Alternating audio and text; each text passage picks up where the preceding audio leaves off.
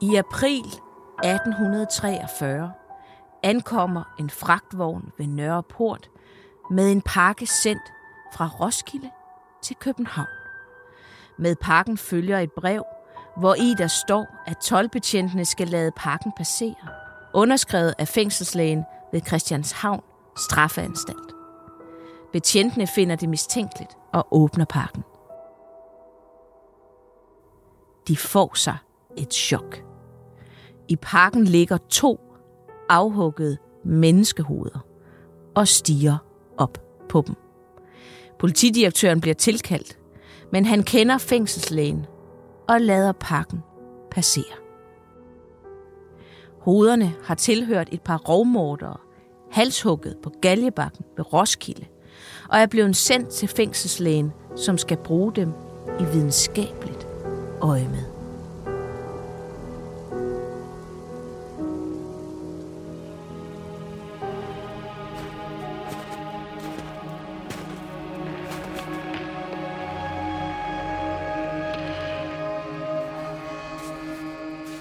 Velkommen til Varebergs Danmarks Historie.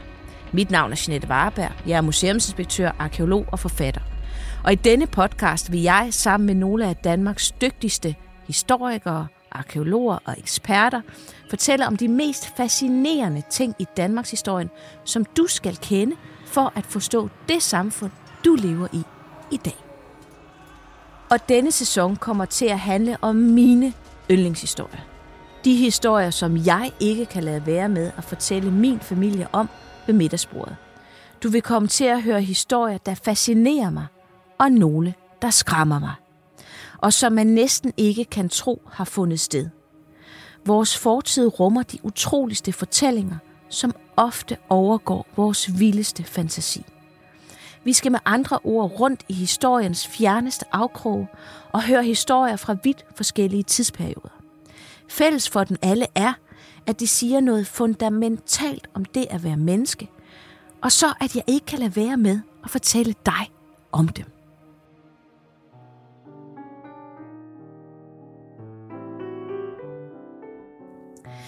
I juni 2016 blev et udpluk af den danske befolkning spurgt, hvilke værdier, der har formet os i Danmark. En slags værdikanon. Efter afstemningen stod 10 tilbage – Blandt dem var ord som frihed og frisind, men også den kristne kulturarv, som jo blandt andet bygger på næstekærlighed og alle menneskers lighed. Men går man bare 100 år tilbage i tiden, var de danske værdier præget af meget andet end frisind, og næstekærligheden strakte sig ikke langt ud fra hjemmets fire vægge. En gang var Danmark nemlig forgangsland for en videnskab, som blev brugt til at bevise menneskers forskellighed og dermed fastholde forestillingen om et menneskeligt hierarki. I dag skal vi høre om en videnskab, som gik ud på at måle menneskers personligheder og tilbøjeligheder ud fra formen på deres kranie. For eksempel kunne man ud fra hovedformen fortælle, om en person var klog eller kriminel.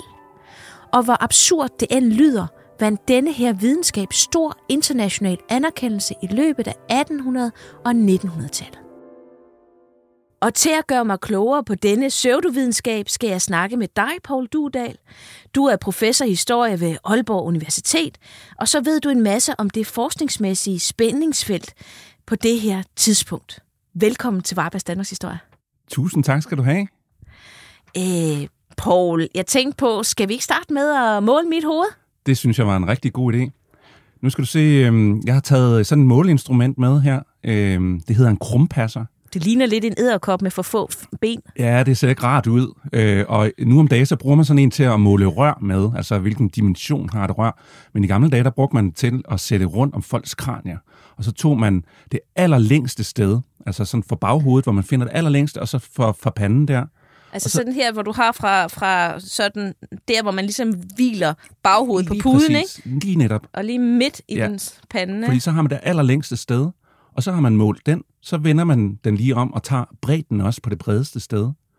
Og øh, alt efter om øh, bredden er over eller under 80 procent af længden, så er man enten kortskalle eller langskalle.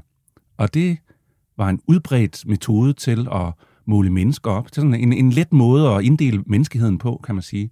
Ja, og hvor ender jeg på, det, på, på din øh, inddeling af menneskeheden? Øh, jeg vil umiddelbart, nu ser jeg lige efter her, det er vist en kortskalle. Er det godt eller skidt? Øh, som udgangspunkt, da man lavede teorien, så er det faktisk lidt skidt. Altså, øh, det handler jo lidt om, øh, om der er plads til den der hjerne inde bagved. Ja, super, super start på, det, på den her samtale, Paul. Det er jeg glad for. det var så lidt. Jeg kan i øvrigt lige tilføje, at jeg er langskalle. Ja, så ifølge den her teori, så du er langskalle, du er den kloge, jeg er kortskalle, jeg er den mindre kloge, og vel også tilbøjelig til at begå forbrydelser og den slags, ikke? Ja, det kunne godt være øh, øh, ja, et problem ved, det, ved den side af det, ja.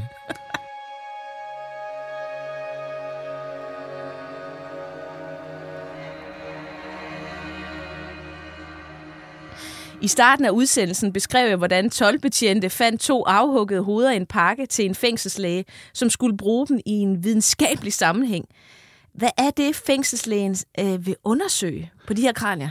Altså, øh, nu er det lige starten af 100, så der er man ved at, at finde frem til, hvad det drejer sig om. Altså, man har en idé om, at der gemmer sig, eller man ved jo godt, at der er en hjerne inde bagved, men der er sådan en, en tanke om, at måske rummer hjernen nogle forskellige områder, som har betydning og at man kan se ude på kranets øh, form, øh, ja, hvilke tilbøjeligheder man har, hvilket sind man har, hvordan, hvilken opførsel man har og sådan noget. Øh, og ligesom for at finde ud af det, jamen så skal man have et studiemateriale. Øh, og så handler det jo om at lave en aftale med skarpretteren om at få sendt de her hoveder øh, ind til København. Øh, I det her tilfælde for Roskilde, men oftest så blev øh, forbryderne jo henrettet ude på Amager. Øh, det er derfor, man taler om Amager halshug, øh, når ah, man svæver, ja. ikke? Jo. Så, øh, så, så øh, havde han altså en, en aftale med skarpretteren om at få de her øh, kraner tilsendt, og så går han ellers i gang med at beføle dem lidt, og, og, og, og for at finde ud af, hvor... Altså han har sådan en teori om, at, at, at øh, kraniet består af øh, af 27 områder i starten, som ligesom kan sige, om man har et, et udvidet øh, mororgan, for eksempel, eller man har et, et, hvad hedder det, ja, et organ for næstekærlighed, om det er særligt udbredt og sådan noget. Han gjorde også det samme ved sine tjenestepiger. Altså han ansatte aldrig en uden at beføle dem i hovedbunden først. Så, øh, så hele det, hans... lyder, det lyder helt forkert, Paul. Ja, altså den var nok ikke gået i dag, tænker jeg. Nej, men, øh, men der, man kunne noget andet i 1800-tallet. Så det, du fortæller mig, det er, at jeg kunne ikke være blevet ansat øh, som tjenestepige for den her fængselslæge på grund af min kortskalle? Altså, øh, det kunne øh, måske være en årsag til, at han lige øh, tog nogle andre ind også. Øh, men altså, nu øh, vil han nok undersøge de enkelte organer også. Altså, det, det handler lidt om, hvilke buler man har også øh, i hovedformen. Altså, det er i hvert fald den tidligste idé om det her frenologi. Ikke?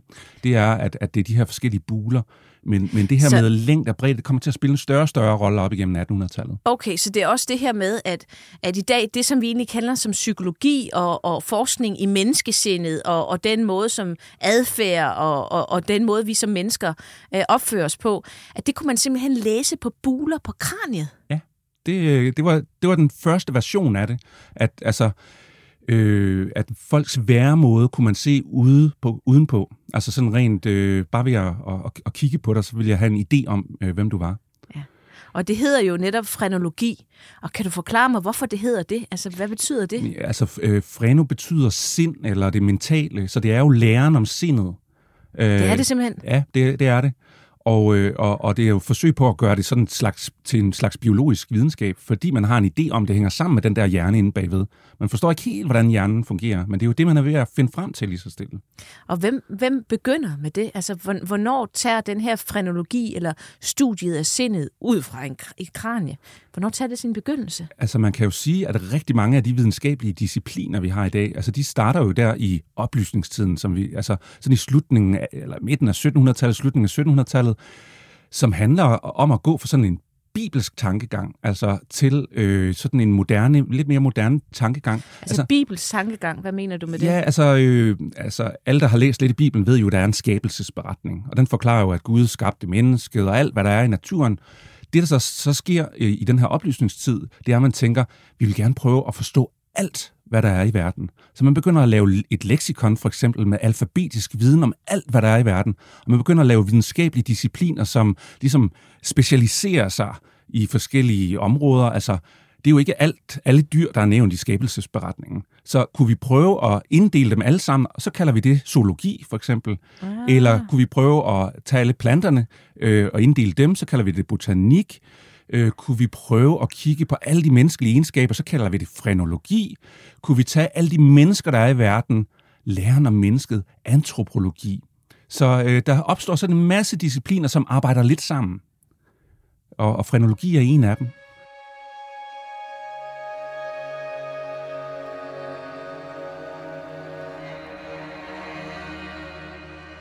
Og, og, og den her øh, frenologi, altså hvordan øh, kommer det til Danmark? Det er en øh, tysk læge først, øh, der, der introducerer det, og han bliver en verdensstjerne. Han hedder Franz Josef Gall, og, øh, og han øh, tager, tager altså rundt på sådan en verdensturné og kommer blandt andet til København i 1805, øh, og der sidder ham her fængselslægen øh, nede på stolerækkerne, og ja, det gør alle, der, altså alle videnskabsfolk, og selv øh, den danske kronprins, alle sidder der. De skal jo høre, altså kan det virkelig passe, at, at mennesket måske er styret af sin natur og sin biologi og sådan noget? Og, og man, øh, man giver ham forskellige kranier. Han får blandt andet øh, Absalons kranie i hænderne, og han kan sige alt muligt om Altså om Københavns grundlægger, ikke? Københavns grundlægger. Det viser sig så mange år senere, at han har fået fat i det forkerte kranie. Man, man finder ud af det, man har givet ham det forkerte, men han, han kan sige alt rigtigt om Absalon. Så altså, hvor meget videns, videnskab der er i det, det kan man godt stille spørgsmålstegn til. Men det bliver en moddisciplin, modvidenskab simpelthen. Og, øh, og så, så kommer ham her fængselslægen og, og bliver i første omgang øh, den førende inden for det her. Så det er ham, der begynder at skabe sådan en samling. Og så efterhånden, så, så, så er der andre videnskaber, der ligesom også øh, tager fat i det her. Ja, altså der er først og fremmest antropologien. Altså øh, den handler om at inddele alle mennesker i hele verden op i forskellige, man kalder det på det, det her tidspunkt for raser. Ja. Øh, og, og der, hvor det bliver interessant i forhold til frenologi, det er jo, at øh, i starten, der tror man jo, ligesom der står i Bibelen, at, at, at vi er alle Guds børn, vi er alle lige og sådan noget. Men det frenologien kan, det er at sige, nej, der er værdiforskelle på mennesker. Altså, nogen er klogere end andre. Nogen har også ret til at herske over andre og sådan noget. Så det er jo der, det begynder at blive rigtig interessant. Så frenologien har altså fået folk til at tro og sige de mest besynderlige ting for os i dag. Ikke?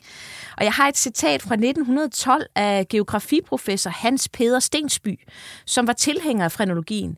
Ifølge Stensby er neandertaleren nemlig stamfader til den moderne dansker. Han kalder neandertaleren en særlig race, der sejrigt har kæmpet mod et koldt tempereret klima og en karrig natur, og har bragt det særligt vidt, ikke alene i fysisk kraft, men også i viljens styrke og karakterens alvorsfuldhed. Skulle jeg drage racepsykologiske slutninger ud af mine jagttagelser, måtte de absolut gå i den retning, at neanderloiderne for uden at være et af de smukkeste, til lige er et af de åndeligst bedst udstyrede menneskeelementer i Europa. Hvorfor han kommer med så besynderlig en påstand, skal du lige hjælpe mig med at finde ud af, Poul. ja. Og grunden til, at vi jo egentlig synes, at det er lidt sjovt, at vi skulle være efterkommere af neandertaler, det er jo, at øh, senere studier jo helt klart har vist, at vores art menneskeart, homo sapiens, egentlig ikke er efterkommer af neandertaler, men vi er snarere en slags fætter kusine. Altså det vil sige, at, at øh, man skal ikke forestille sig, at, at alle de forskellige menneskearter igennem de sidste 3 millioner år er fuldt efter hinanden, men der har været nærmest sådan et krat af underarter, som har levet sideløbende. Øh, men det vidste man jo selvfølgelig ikke den her dengang. Altså, og det kan jo også virke lidt underligt, fordi altså, øh, mange mennesker i tidens løb har jo set lidt ned på neandertal-mennesket, altså som en uddød øh, art af, af, af menneskeheden. Øh, og hvordan kan det så være, at han lige pludselig er det, er det, er det fineste, fornemmeste menneske? Og, og det er en helt særlig dansk version af, af, af ja, frenologiens historie, af antropologiens historie, som starter øh, mange år før, i 1850'erne, i 1856.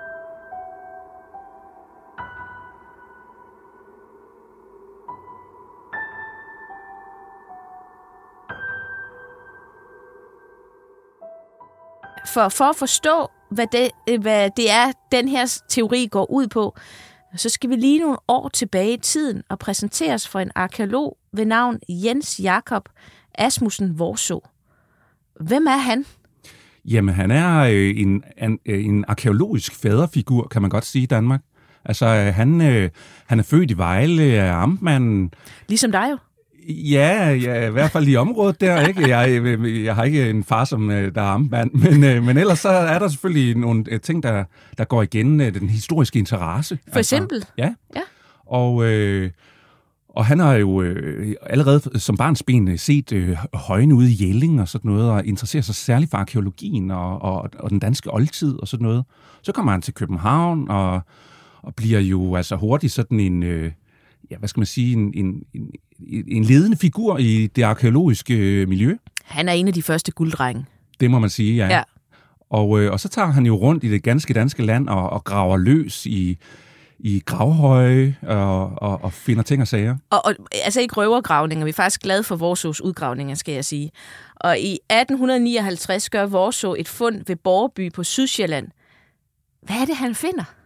Ja, altså han finder jo en, øh, en, en gravhøj fyldt med skeletter, og, og på det her tidspunkt interesserer øh, arkeologer sig generelt ikke meget for skeletter. Altså, Ej. de interesserer sig for de øh, kulturelle genstande, men skeletter, altså alle ligner hinanden i døden, tænker man. Så hvad skal vi med dem? Dem samler man normalt ikke ind. Og det er et kæmpe problem i dag, hvor vi faktisk har DNA-analyser, og når vi står med de her gamle fund, så er skeletterne tit blevet chok smidt ud.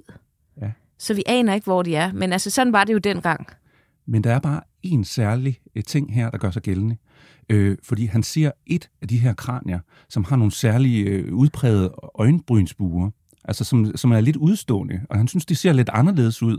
Så han tager lige øh, nogle stykker af de her øh, kranier med øh, hjem til København, og en af grundene til, at han interesserer sig for det, det er, at han har hørt om et kranie fundet et helt andet sted, nemlig nede i Tyskland, nede i Sydtyskland, i, i nærheden af Düsseldorf, i Neanderdalen, Øh, det vi kalder neandertalkraniet. Der har været nogle, øh, nogle øh, mine, øh, hvad hedder det, nogen, der har været inde og, og grave i en sådan kalkmine, og så har de fundet nogle, nogle, nogle kranier derinde, som ser ud til at være meget gamle, og de har nogle meget markante øjenbrynsbuer. Og så tænker han, hov, er der et eller andet her, som går igen?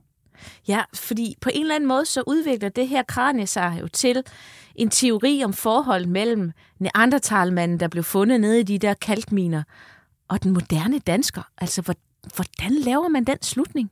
Øh, det skyldes faktisk øh, netop Vorså, at han tager det her kranie med hjem. Øh, og så skyldes det, at der er nogle førende engelske videnskabsfolk, som bliver optaget af menneskets elle. Altså, nu har man hele tiden sagt, at det var Gud, der har skabt mennesket og sådan noget, men der er særligt et menneske, der hedder Charles Lyell, sådan en engelsk gentleman, sådan en naturforsker. Øh, hvis der, man virkelig ved noget om historie, så vil man vide, at Charles Darwin, det var hans store held. Øh, han læste øh, de her bøger, fordi han skriver nemlig et værk om, hvor gammel mennesket er. Og her skal vi lige sige, at uh, Charles Darwin, det er jo ham med evolutionsteorien, som bliver hyldet Præcis. for det. Ikke? Så han bliver simpelthen inspireret af det her et værk om menneskets elle. Og Lyle, han har været nede i, i Tyskland for at se det her gamle kranie, og han hører om det her fund ved Borby af Vorså, så han er den første, der laver sådan en tegning af øh, og prøver, at, øh, altså, hvor man kan se neandertalmandens kranie målt op sammen med borbykraniet. Og han synes, at det minder enormt meget om hinanden på grund af de her øjenbrynsbuer. Så han siger faktisk, at neandertalmanden er ikke uddød. Nej, han findes endnu, og han øh, findes op i Nordeuropa, nærmere øh, bestemt i Danmark. Det er alligevel vildt. Altså nu, nu har vi jo mål på mit kranie. Mm. Øh, og jeg er jo fra Fyn, øh, så jeg tænker, jeg kunne jo egentlig godt have været sådan... Er der sådan en neandertal-træk her på mit kranie? Kunne jeg gå under det? Jeg synes umiddelbart, når jeg kigger, så ser jeg ikke nogen store, markant øjenbrynsbuer øh, hos dig. Så der er i hvert fald noget der, der sådan er, er, er forsvundet en lille smule. Men, men der er altså nogen, der, øh, der, der, der arbejder videre med det her. Ja, hvordan går det med teorien om danskere som neandertalernes børn? Altså, at det er en teori, der vinder frem, fordi for os, der lyder den jo som noget, vi kunne affærde med et skuldertræk ja. i dag, ikke? Jo, jo, men øh, altså i 1860'erne, der bliver det enormt populær teori, øh, sådan internationalt. Men, men altså i 1869, der laver man en international antropologi- og arkeologikongres i Danmark, og alle førende antropologer og arkeologer, de øh, mødes i København, de tager ud og graver køkkenmødinger, og de graver øh, kranier og alt muligt, og så tager de ind og ser på den her fine kraniesamling. Og nogle af dem tager hjem, og så skriver de antropologiske lærebøger, øh, og som altid har sådan en frenologisk vinkel om, hvor kloge og dumme folk er og sådan noget. Fordi de forsøger sådan at, at, at dele op i, i, i forskellige raser og sådan noget. Og, øh, og der er blandt andet en, en fransk antropolog, øh, som øh, laver en lærebog, som fortæller om den her neandertalform, som findes op i Nordeuropa. Men vi skal faktisk helt op omkring år 1900, inden den begynder at vinde endnu mere udpas, eller indpas. Fordi der øh, går man øh, op i at finde ud af, hvad er den danske, særligt danske urtype. Så der begynder der at opstå sådan en, nogle særlige foreninger i Danmark, blandt andet noget, der hedder den antropologiske komité. Og der, øh, der inviterer man alle de førende videnskabsfolk, blandt andet ham der, vi lige hørte et citat fra, øh, geografiprofessoren. Øh, og nu nævnte du Fyn. Og øh, han er netop fra Fyn. Han kommer fra Nordfyn. Øh, han hedder Hans Peter Stensby, fordi han, han har taget navnet fra sin fødeby. Øh, og, øh, og da man starter øh, med, med, at, øh, med den her komité, så skal man ud og måle op. At man skal ud og måle kraniformer op i hele landet for at finde ud af, hvad er den danske urrace for en. Øh, så han tager ud og måler ja, flere tusind mennesker op. De bliver simpelthen stillet op på række i hans øh, fødesovn. Så står han med den her krumpasser, og så finder han ud af, om de er kortskaller eller langskaller. Og han kigger også lidt på øjenbrynsburene, og han kigger på hårfarve og øjenfarve og alt, hvad der sådan kan være altså, noget det, særligt. Når man nu måler alt det her, er der overhovedet, falder der overhovedet nogen ind og interviewe menneskene også samtidig, for at få en eller anden idé om, hvem de er, og hvad deres, øh, hvad kan man sige, noget om deres intelligens, hvor de er henne. Altså, det, det, det, det, det har, ikke den, ikke? det har ikke den fjerneste betydning. Han tænker, han er jo en, øh, en hvidkitlet autoritet, en videnskabsmand, som øh, tager ud og måler op. Øh, og det er det, han kan. Og, og det er jo en videnskab i sig selv, hvad mennesker går og tænker på, og, og den slags, det er uinteressant.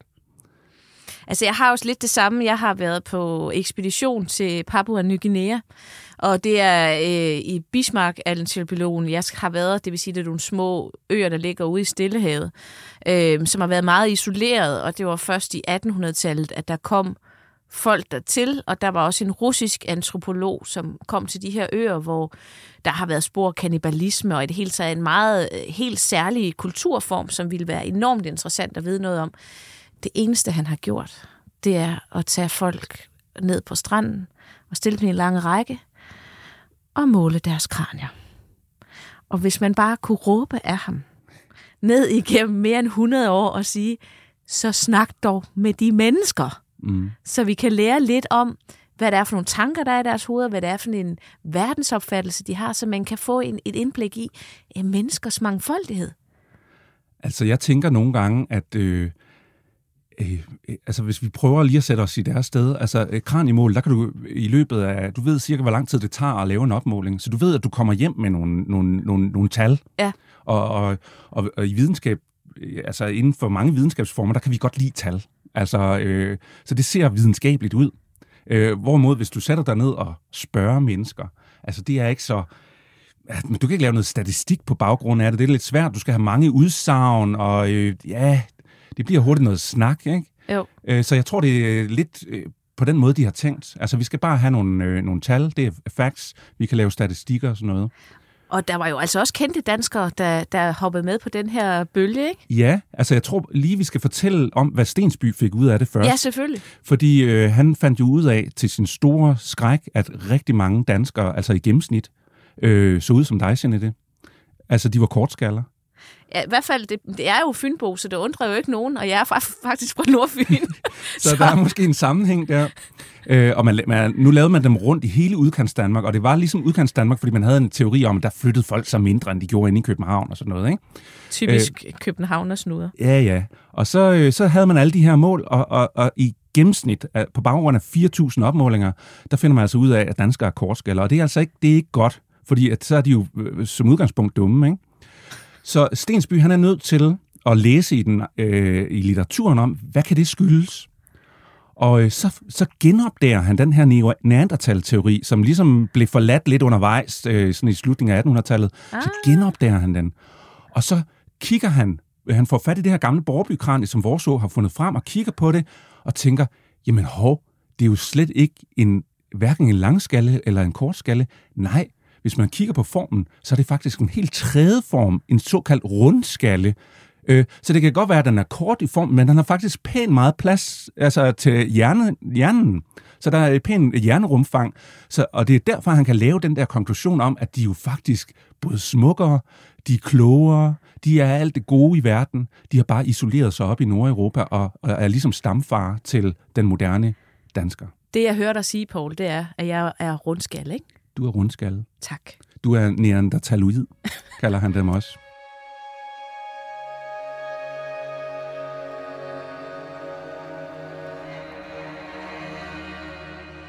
Men, der er jo, men så er der til de her Johannes V. Jensen, som mange kender. Han dyrker jo den her teori også. Det må man sige. Altså, han er virkelig interesseret i antropologi og den her afart, som er meget inspireret af frenologien, altså det her med at værdisætte. Han rejser rundt i hele verden og ser op til folk og ser ned på folk og sådan. Altså, han, han ser op til den moderne englænder, fordi de, de har jo... Øh, de har koloniseringsevne, og de har skabt en industrielle revolution, og i øvrigt står danskerne lige, de er næsten lige så meget værd, ikke? fordi øh, det, det er jo øh, øh vikinger, der har drog over på den anden side og, og, og, og leverede arvemassen. Ikke? Så, så vi er sådan set øverst i hele hierarkiet. Så finder han ud af, at faktisk står danskere endnu højere, fordi de er netop neandertaloider. De er noget helt særligt i denne verden. Alt godt i verden kan man forklare. Det skriver han flere gange i sine forskellige værker om det her. Og der er i øvrigt en fynbo, han sætter særlig høj som neandertaloid. Kan du gætte, hvem det er? Øhm, ikke, ikke umiddelbart. Det er H.C. Andersen på grund af hans abeagtige udseende og herlige primitive fantasi. Så han er nærmest sådan en slags urform af urdanskeren her, ikke? Jo. som ligesom kan fortælle, hvordan øh, neandertaloiden sådan egentlig i bund og grund er. Og neandertaloid, er det sådan en eller anden afart af neandertaler, eller hvordan skal man forklare det? Han kalder det, det, det, det, er, det er selve den der urrace, som danskerne bygger videre på. Ja, så, så det er egentlig noget, som vi er gået væk fra det ord i dag. Ja, vi bruger det slet ikke. Altså, alle de her teorier har vi jo for længst lagt bag os. Men, men her, der finder den altså altså, Johannes V. Jensen er Nobelpristager i litteratur, ikke? Altså, det, det er jo ikke hvem som helst, vi taler Nej. om. Han er virkelig indflydelsesrig. Så, så man kan sige, at hvor neandertaleren i sin urform, eller sin grundform, er, er, er meget grov, så den her rundskala er en lidt finere form for, når man er neandertaloid, så er man øh, en videreudvikling i deres optik, ikke? Ja, absolut. Og man tager jo ud og, og, og finder nye kranier rundt omkring, øh, sådan, der ligesom kan være altså, dække de her missing links, der er ind imellem det rigtig gamle borgerbykranie og sådan moderne dansker, så prøver man at finde andre, som har øjenbrynsbuer og sådan noget. Så har vi sådan hele slægtstræet på plads.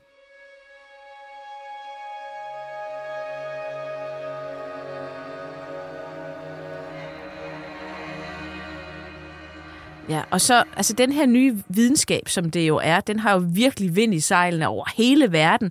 Men hvordan begynder danskerne så at bruge det i praksis? Fordi nu begynder man jo at synes, man har et redskab, man kan bruge til hvad? Ja, altså i forvejen, så er øh, verden jo delt lidt op. Altså, vi har haft slaveri i en periode, men altså, det, var, det var nogle gange, det foregik sådan lidt med dårlig samvittighed, for der stod i Bibelen, at alle var Guds børn og sådan noget. Nu kan man lige pludselig sige, okay, men vi er jo inddelt i et hierarki, det er en naturlovens orden og sådan noget. Øh, så kan man herske med god samvittighed. Så kan man også have kolonier med god samvittighed. Øh, eller for Danmarks vedkommende, jamen så kan man da øh, tage sig godt betalt i Grønland med... Øh, med valolie og hvad man nu øh, tager derop efter. Så, øh, så på en måde er det, er, er det en måde at retfærdiggøre, at man har kolonier rundt omkring i verden. Og at Danmark har en koloni i ja, Grønland. Ja, helt sikkert. Og, og, og så tager man til Grønland for hvad? Ja, altså, øh, der bliver sendt øh, en masse ekspeditioner afsted. Altså, der bliver øh, nedsat sådan en Grønlandskommission i 1878. Og, og hvem er det?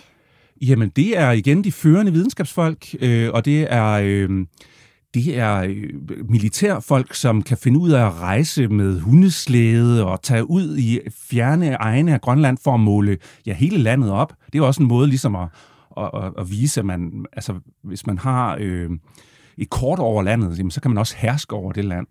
Så det, det, det, det går ud på, det er at finde ud af alt om geologi og jordarter? Er der nogle råmaterialer, vi kan bruge? Kan vi tegne et kort? Og hvem bebor os øh, øh, det her land? Altså er det nogen, vi med god samvittighed kan herske over? Og det der med god samvittighed til at herske over, så med på de der ekspeditioner, var der også nogle folk, der gerne ville måle kranier? Det var der øh, og man havde oven i købet sådan nogle store, tunge kra- trækasser med. Altså man skal jo egentlig prøve at sænke vægten på de her hundeslæder og sådan noget. Men altså man var nødt til at have sådan nogle kasser med, så man kunne øh, indsamle kranier og tage med hjem til København. Og så har man krumpasser med, og det gode ved den her krumpasser, det er jo, at den vejer ikke særlig meget. Så man kan jo med lette midler gå rundt og måle grønlænder op, eller inuiter er det jo øh, i det her tilfælde. Øh, så, øh, og det gør man. Altså øh, 3.000 kranimål bliver der øh, øh, lavet, og 300 kranier cirka bliver der taget ud af grønlandske øh, grave. Øh, så man plyndrer simpelthen en grave for at tage ja, med? Og, og vi ved præcis, hvordan det er foregået. Det er foregået ved, at man har haft nogle lokal, som har vist, hvor gravene er. De bryder sig ikke om, at man plynder dem. Øh, så tager man dem tilbage til hovedkvarteret, og så tager øh, de danske ekspeditionsmedlemmer ind i land igen, tager kranerne, putter dem ned i de her trækasser, så, så man ikke kan se dem, og øh, ud på et skib, og så fragter man til København, øh, hvor de ligger den dag i dag. Det var ikke øh, så pænt gjort. Nej, men øh, det er jo i videnskabens øh, tjeneste, tænker man. Ja, og vi har netop et citat fra Søren Hansen, der var formand for den antropologiske komité. Ifølge ham er grønlandske kranier pyramideformet. I 1895 skriver han, at kranierne har en pyramidal form, der ganske svarer til den menneskelignende abers bekendte isenkam, hvortil man ellers ikke finder noget sidestykke på menneskekranier. Det er ikke uden interesse, at rasen også i denne henseende indtager en særstilling som endeledet i rækken af menneskeraser.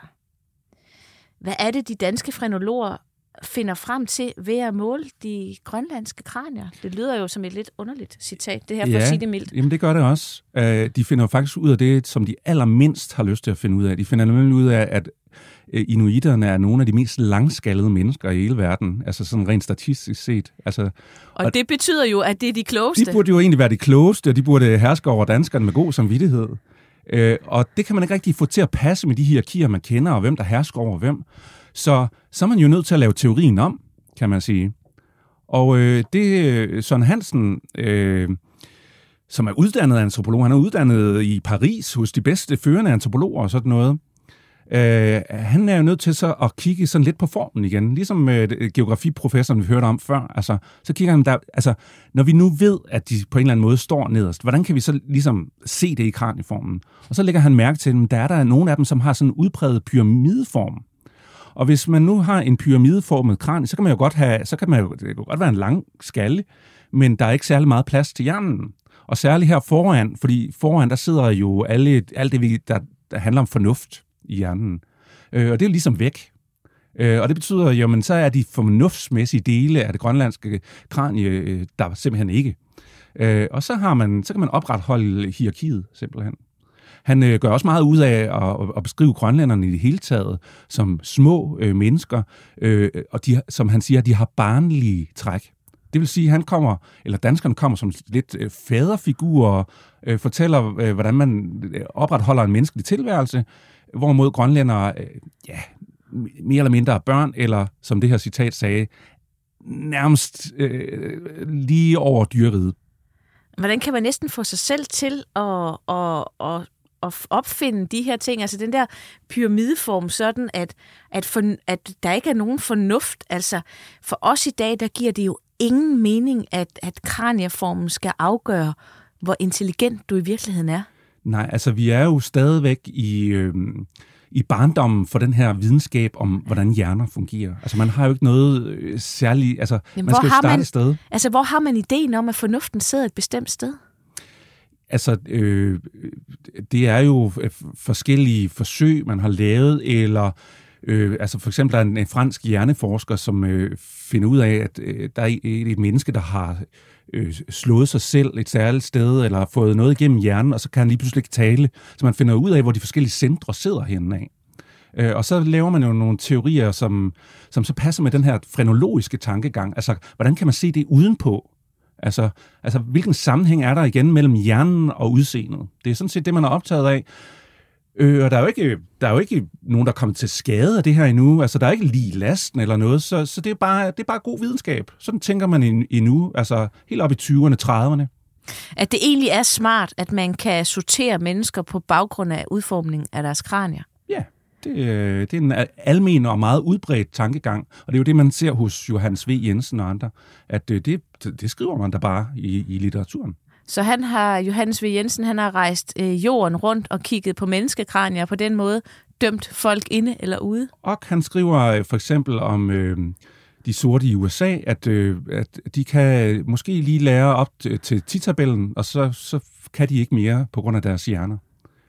Det er, ikke altid, det er ikke lige altid det, der bliver fremhævet omkring Johannes V. Jensen, var? Nej, det må man sige. Men altså, han er jo også barn af sin tid. Øh, og det bliver vi alle jo nok i en, en eller anden forstand. Præcis, man bliver klogere. Det er jo en videnskab i udvikling. Fra at, at Vorså finder det her borgerbykranie, til at man nu begynder at opfinde pyramideteorier på, på inuitkranier. Kan du ikke lige hurtigt give mig og lytterne en gennemgang fra, hvordan vi kommer fra Vorso og dertil? Jo, altså Vorso begynder at indsamle kranier. Øh, udenlandske antropologer som Charles Lyell begynder at skrive om dem. Øh, efterhånden så kommer der en øh, lang række videnskabsfolk, som Søren Hansen og Hans Peter Stensby og andre, som begynder at dyrke det i Danmark og lave kranieopmålinger. Og så begynder øh, litterater, altså forfattere som Johan Svig Jensen, at skrive om den og udbrede det. Øh, og så nærmer vi os 2. verdenskrig. Så det er simpelthen forløbet op til, hvor man kan sige, at den her videnskab kul, øh, øh, kulminerer. Ja, det er øh, i store træk øh, måden, det bliver udbredt i verden på.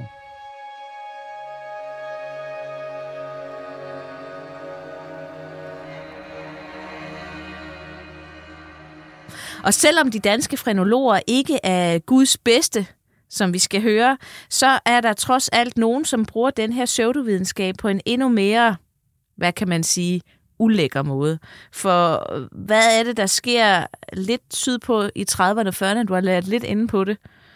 Ja, altså, øh, man kan jo bruge de her hierarkier til mange ting. Altså, de, øh, altså det handler jo om, at man kan retfærdiggøre forskelsbehandling, og, og vi skal huske på, at det ikke bare syd for grænsen. Altså, det er jo, øh, forskelsbehandlingen forskelsbehandling foregår jo i USA, Øh, det foregår sådan set også i Danmark. Man taler om racehygiejne, altså man kan sterilisere udviklingshemmede og sådan noget, øh, for at fremme de gode, den gode arvemasse og sådan noget.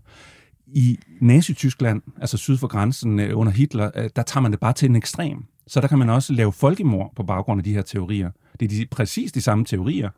Som, som frenologien egentlig ligger op til til at starte med, ja, der så der kulminerer forskel kan ja. man sige, under øh, nazisterne. Det, det må man sige. Der kommer det til sin ekstreme, ekstreme form. Øh, og der tager man jo altså livet af mange millioner jøder. Øh, og er det det, som får... Altså, er det så, så enden for de her sindssyge teorier? Øh, ja og nej. Altså, øh, man kan sige, på den ene måde er det jo, fordi man, vi får en menneskerettighedserklæring. Altså, man finder ud af, at det, det, det duer jo simpelthen ikke. Altså, og hvad, hvad står der i menneskerettighedserklæringen, der kommer i 1948? Der står, at det kan godt være, at vi er forskellige, men vi er grundlæggende ligeværdige. Det er sådan set der, hvor vores, dit og mit menneskesyn starter. Øh, det er en ny måde at se mennesket på, som er helt anderledes end det, vi lige har talt om. Øh, ja, måske nok også derfor, at vi er så, så altså det er både øh, altså vækker afsky, men også en eller anden form for fascination, at man kunne tænke på den måde ja. dengang, ikke? Jo, jamen absolut. Øh, men, men det er jo heller ikke bare noget, man laver ikke bare en erklæring, og så er det, øh, så er det ude af verden.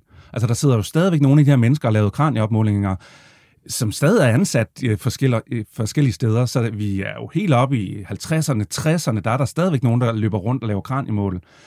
Men de kan også godt fornemme, at det her med at opdele mennesker i hierarkier, altså nogle er mere værdige og mindre værdige, det går altså ikke mere. Det er sådan lidt dårligt, det er dels dårlig smag, men, men der er også en, en, altså man når jo frem til, og der er mange, der undersøger det, at det er uvidenskabeligt. Ja, det var simpelthen en videnskabelig blindgyde, som man, øh, man brugte lidt over 100 år på.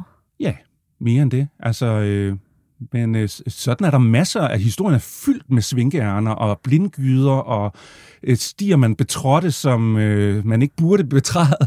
Men, øh, øh, og, og det er jo ikke altid sådan, altså så glemmer vi tingene, og så tror vi, at alt bare går øh, den slagende vej frem mod noget bedre. Men sådan er virkeligheden altså ikke altid. Nej, så den her idé om, vi har om, at også den videnskab, som vi jo er del af, fordi der var både arkeologer og historikere, der også hoppede på limpinden, hvad okay. det her angik, ikke? at, at øh, selvom der altid er progression på en eller anden måde i videnskaben og tilegnelsen af viden, så en gang imellem, så går det bare fuldstændig galt. Ja, men det, og det er der masser af eksempler på i tidens løb. Men det er som om, at når vi skriver historiebøger, så tager vi kun succesoplevelserne med. Så er det dem, der fører frem til i dag. Hvorimod alle svinkehjernerne, når jamen, de fører det jo ikke til noget, og så glemmer vi dem. Og det kan faktisk være problematisk, fordi hvad vil det sige at være menneske? Det er jo at begå fejl undervejs. Øh, og det lærer vi rigtig meget af, altså. Og det er det, der har ført os til det, hvor vi er. Det er jo at lave nogle forsøg, som så mislykkedes. Og, øh, og sådan er det at være menneske. Ja, og så har vi jo øh, øh, de her opmålinger af 4.000 fynboer. Det er også meget rart at have, trods alt. ja, om ikke andet, så bliver det til en god historie. Ja, for hvad bliver der af teorien om neandertalerne som danskernes forgænger? Ja, altså den, øh, den øh, løber jo lidt ud i sandet øh, sammen med... Øh, i, i, i kølvandet på, på jødeudryddelserne i Tyskland. Ikke? Altså, det går ikke. Øh, og, og, altså, jeg vil sige, øh, der er nogle af de førende antropologibøger i USA, øh, helt op i 50'erne, som stadigvæk har den. Man taler simpelthen om Borby-typen. Altså, kan man finde i nogle udbredte antropologibøger. Ja. Ud fra Vorsås kranie. Det er Vorsås kranie stadigvæk, der lever sit eget liv i USA i 50'erne. Øh, og som den typiske nordbo, altså det er en Borby-type, står der. Så øh, han har et efterliv, ham med vores år. Men samtidig med, så kan man jo sige, at med de nyeste DNA-undersøgelser, det er jo ikke mange år siden, at det lykkes et forskerteam at fastslå, at øh, os mennesker i dag, vi har DNA, mellem 2 og 4 procent af vores DNA kommer faktisk fra neandertalere. Ja, så vi er jo i hvert fald ganske lidt neandertaloider på en eller anden måde. Øh, Ja, altså, og det er jo sjovt, øh, som, som tingene lige pludselig øh, vender tilbage igen, og så alligevel ikke. Altså, øh, fordi øh, det er jo en lidt overdrevet teori, og med de her øjenbrynsbuer, og, og det der med, at man tilpasser øh, teorierne til fakta og, og omvendt. Ikke? Altså, øh, så, så vi har været igennem en masse pseudovidenskab, så er der så ingen tvivl om, at, at neandertalen er jo ikke helt uddød. Altså, der er elementer i vores arvemasse, som, som lever videre derfra. Ja, så alle dem, som troede på at bruge de her teorier, altså selvom du siger, at det bliver nævnt i, i lærebøger fra 50'erne, bliver de klogere på nogen måde? Altså, har de en eller anden evaluering af, at vi tog fejl, eller tid det bare fuldstændig stille? Det, det, det, det æbbede bare ud. Altså, jeg tror simpelthen, der kom en generationsændring øh, og, og, og antropologien blev noget nyt. Den kom, til at, den kom til at handle om det, man kalder kulturantropologi. Den kom til at handle netop om øh, kulturelle genstande og sprog og klædedragter og alt muligt andet end fysiske, biologiske mål. Så det blev bare, simpelthen bare en ny disciplin, en helt ny videnskab. Og en rigtig god videnskab. Det var, Absolut. Det var det, man ligesom manglede, når man stod ude på de der øer, som jeg gjorde i, øh, i, på kanten af Stillehavet. Ja. Så ja. det, det, man faktisk slipper for, det er faktisk frenologien. Det er alt det der med det biologiske, og med det der med udseendet, og, og, og, og alt med hovedet, altså. Det, det, det forsvinder ud. Så, så det, handler det netop om, hvad der er inde i, og hvad folk tænker på, og hvilke trosforestillinger de har, og alt det interessante faktisk. Ja, og det, det kræver jo ligesom, at man har en samtale med mennesker, i stedet for bare at måle dem, ikke? Netop. Og vores så, som var jo ham, der fandt det her bykranie. Øh, han har jo en særlig plads her på, på Nationalmuseet. Hvad skete der med ham? Jamen, altså, han får jo en strålende karriere. Altså, han er, bliver jo en af, af de førende øh, folk, og øh, lige arkeologiens barndom, altså. Så, øh, så alt, hvad vi kan gå ind og se her øh, på Nationalmuseet i dag, de forskellige udstillinger, jamen, de er på en eller anden måde grundlagt øh, i den her periode, hvor han er her. Så, øh, så, så vi har da meget at takke ham for. Og så har vi jo også et enkelt eller, eller øh, nogle kranier tilbage. Øh, de er så ikke her på Nationalmuseet, de er så over i kælderen under Panum Instituttet, der har man sådan en særlig kraniesamling med, med nogle af de allerførste kranier, og også hvad, hvad der senere er kommet ind, fordi øh, ja, siden har man jo været god til at indsamle kranier. Så han har faktisk haft meget en betydning, både for de udstillinger, der er her på Nationalmuseet, men også det her med at, og faktisk at samle på kranium, eller ikke bare kranium, men skeletmateriale i det hele taget. Så på en eller anden måde starter det jo også der. Mm. Øh, der kom noget skidt ud af det, men der kom egentlig også noget godt ud af det. Du nævnte jo selv det her med, at vi kan lave, vi kan faktisk lave DNA-undersøgelser på nogle af de ting, der bliver samlet ind. Ja, fordi man har nu, de, de kranier, skeletter, man rent faktisk øh, gemte og har i samlingerne, er uvurderlige i dag i forhold til, at nu kan vi rent faktisk bruge dem rigtig videnskabeligt. Ja, lige præcis. Det er jo det, vi kan. Altså DNA er jo, øh, kan jo sige noget øh, sikkert i modsætning til de her formbeskrivelser, som vi har talt om. Ikke? Så, så på den måde, det som blev, blev indsamlet til et helt andet formål, får lige pludselig et nyt og videnskabeligt formål. Og, og man kan så også sige, at, øh, at Warsaw, som sådan en fun fact, at alle dem, der godt kan lide vikinger, ser Vikings eller andet, så var det jo egentlig Warsaw, som øh, begyndte at bruge øh, begrebet vikingetid og begrebet viking sådan inden for en videnskabelig sammenhæng blandt andre. Så øh, ham kan vi også takke det, øh, for det, eller være sur over alt efter, om man synes, at vikingerne hører til som selvstændig periode, eller skulle være en del af jernalderen, men det er en helt anden snak.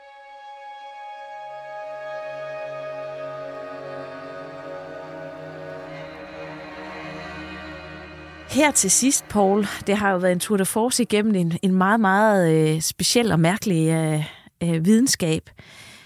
Er der noget, vi kan lære af den her historie i dag? Du siger, at vi ikke må glemme.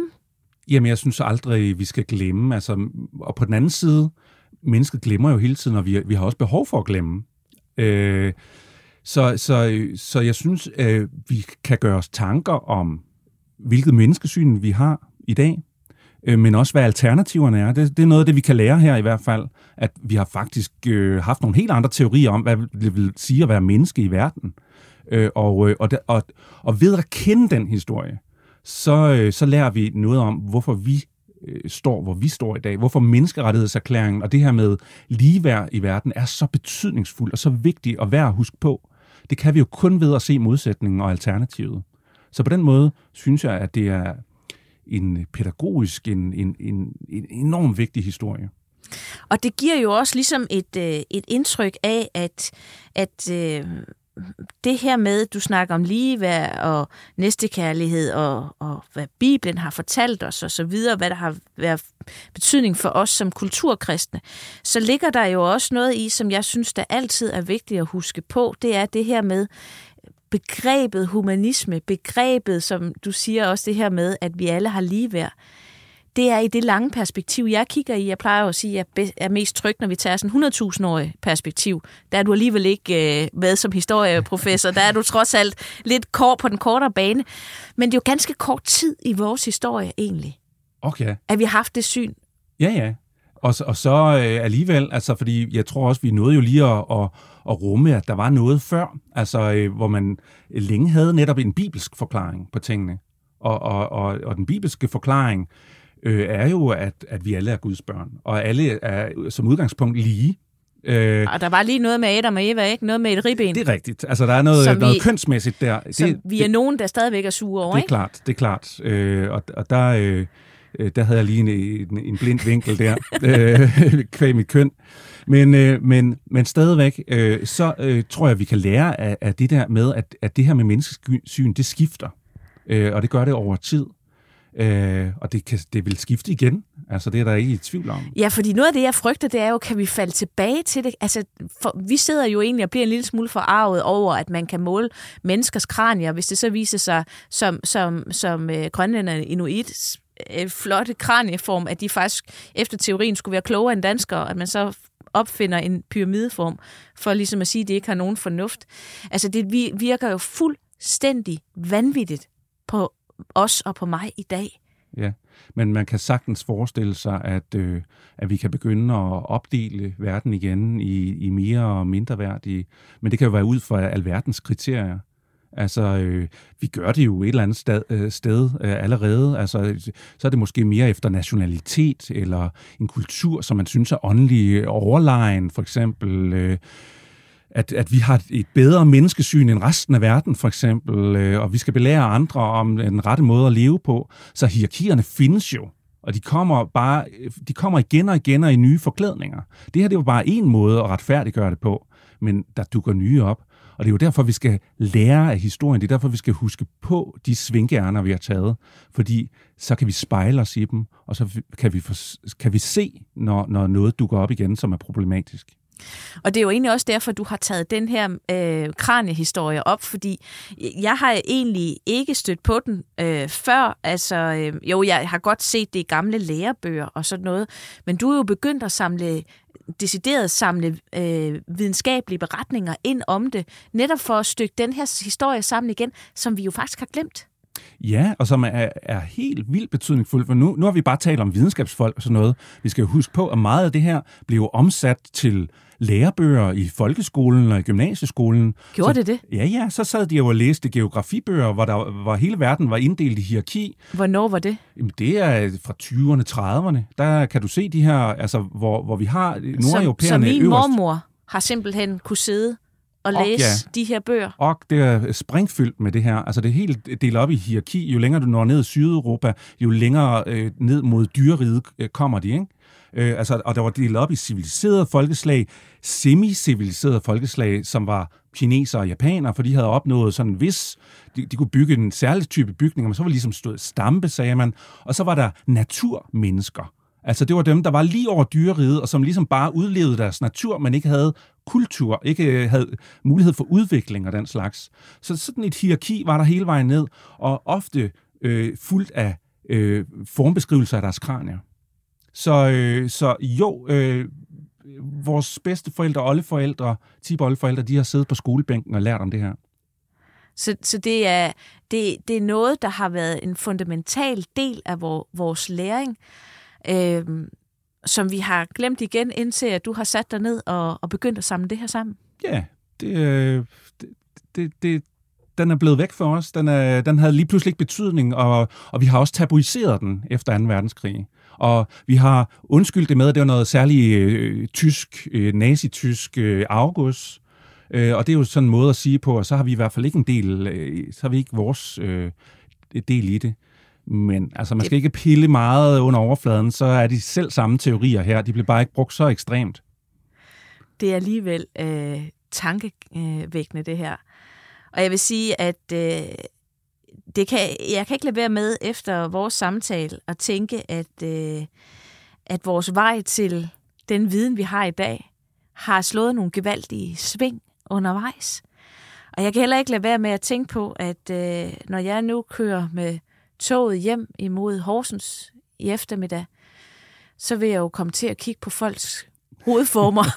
Pas på med det. Fordi selvom, selvom at den her øh, videnskab har vist sig ikke at holde stik, så er det jo rigtigt nok. Vi har jo alle sammen forskellige hovedformer. Ja, og vi bedømmer jo også hinanden på udseendet. Altså, vi, der er jo et eller andet fundamentalt hos os, hvor vi også kigger på de andre og gør os tanker om, hvordan de er, øh, og hvordan de opfører sig.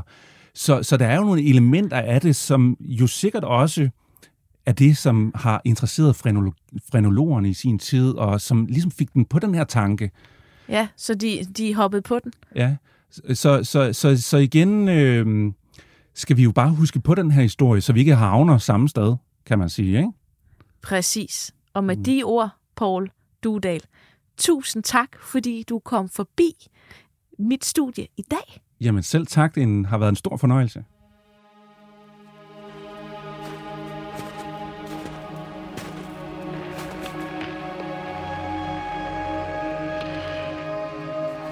Mit navn er Jeanette Varberg, og du har lyttet til Varbergs Danmarks Historie, produceret af Jule Brunse for Vores Tid og 24-7. Tilrettelagt og produceret af Luna Lam og Nikolaj Sørensen. Redaktør er Lukas Francis Klaver. En særlig tak til Paul Dudal, der er professor i historie ved Aalborg Universitet. Find podcasten på 247.dk, vorestid.dk eller der, hvor du normalt finder dine podcasts.